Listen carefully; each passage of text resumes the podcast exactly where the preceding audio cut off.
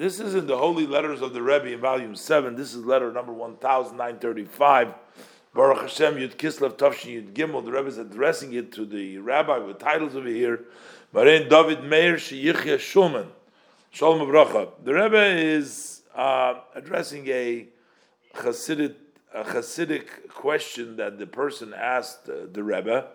And um, the Rebbe said, You write me in your letter on the eve of Rosh Chodesh Kislev, and I'm responding on your question.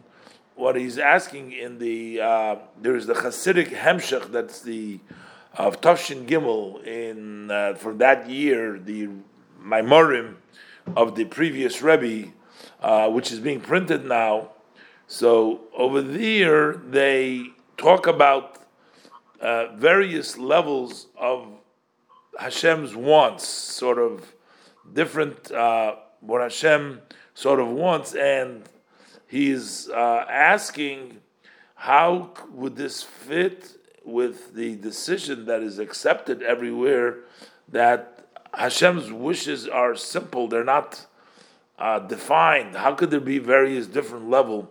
How could we say Hashem wants things in different ways? And the Rebbe says this concept has been explained in many uh, many places because what the point of the question is if since Hashem is other uh, outer simple of simplicities, which means there's no shape, there's no form to Hashem. He's he's beyond any any definement, any any uh, definitions. So how could there be so much creations in the world? How could many come from only one? And the views and the answers are brought down in the Maimer of the Tzemach Tzedek, which is for, referred to as Sholish Shitos, which is uh, printed in the end of the book of Derech Mitzvah Chalik Beis. And the Rebbe says, since I don't know if you have it, I am going to quote here some of the Sefarim that he brings down there.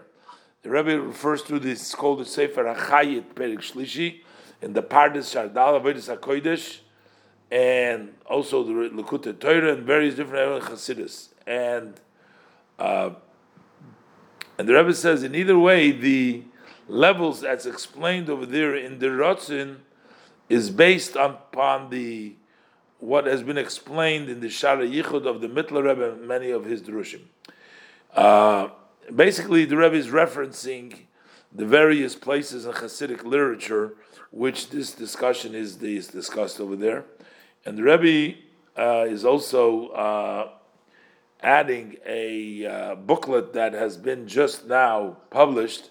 And the Rebbe said you'll find a lot of interest over there because that's from the luminary of Torah Min Chassidus with blessing and regards to your son. So here, the person asked the Rebbe a question in the Hasidic uh, Maimorim were being printed then, and the Rebbe references the various different answers and where to look in and to find the answer.